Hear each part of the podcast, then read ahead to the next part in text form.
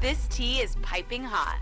Get the latest celebrity news first all day long with hot headlines from OKMagazine.com. Olivia Wilde and Jason Sudeikis, who split in 2020, are looking to dismiss their ex-nanny's wrongful termination case. The former Flames want the lawsuit moved to a private arbitrator. In the documents, the pair claims Erica Gennaro's wrongful termination lawsuit was incorrectly filed in California as a civil suit when it should have been filed in New York.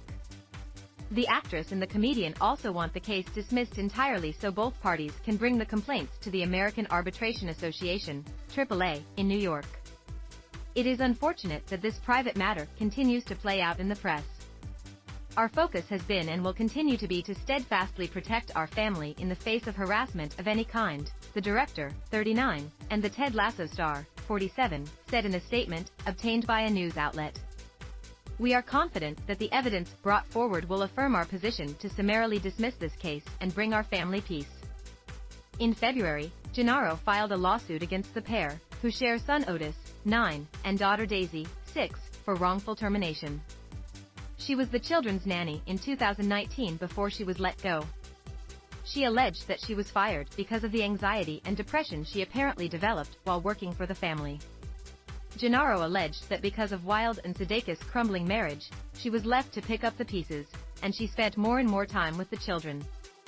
The pressure of Gennaro not only being the primary caretaker of the children, but also filling in Wilde's absence for the children, became debilitating, the documents stated.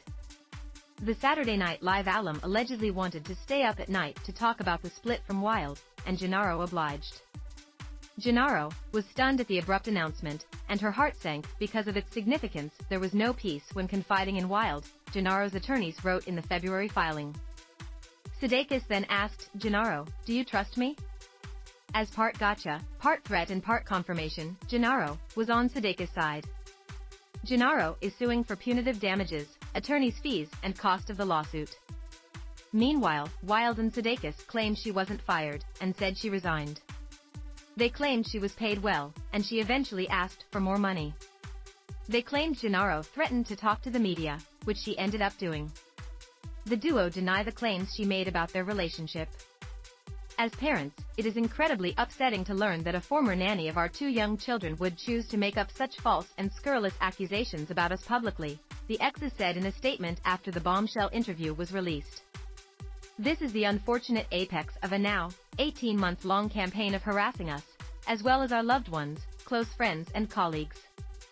We will continue to focus on raising and protecting our children with the sincere hope that she will now choose to leave our family alone.